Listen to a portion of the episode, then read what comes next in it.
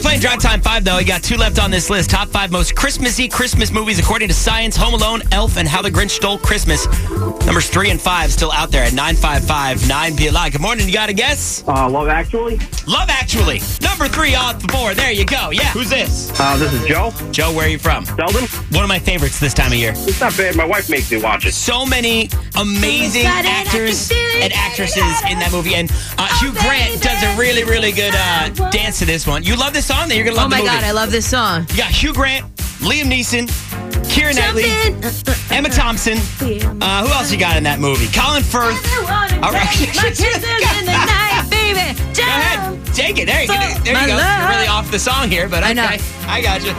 Laura Linney's in the movie. Uh, if you have not seen Love Actually, it's like 17 different stories intertwined into one. Really, really good.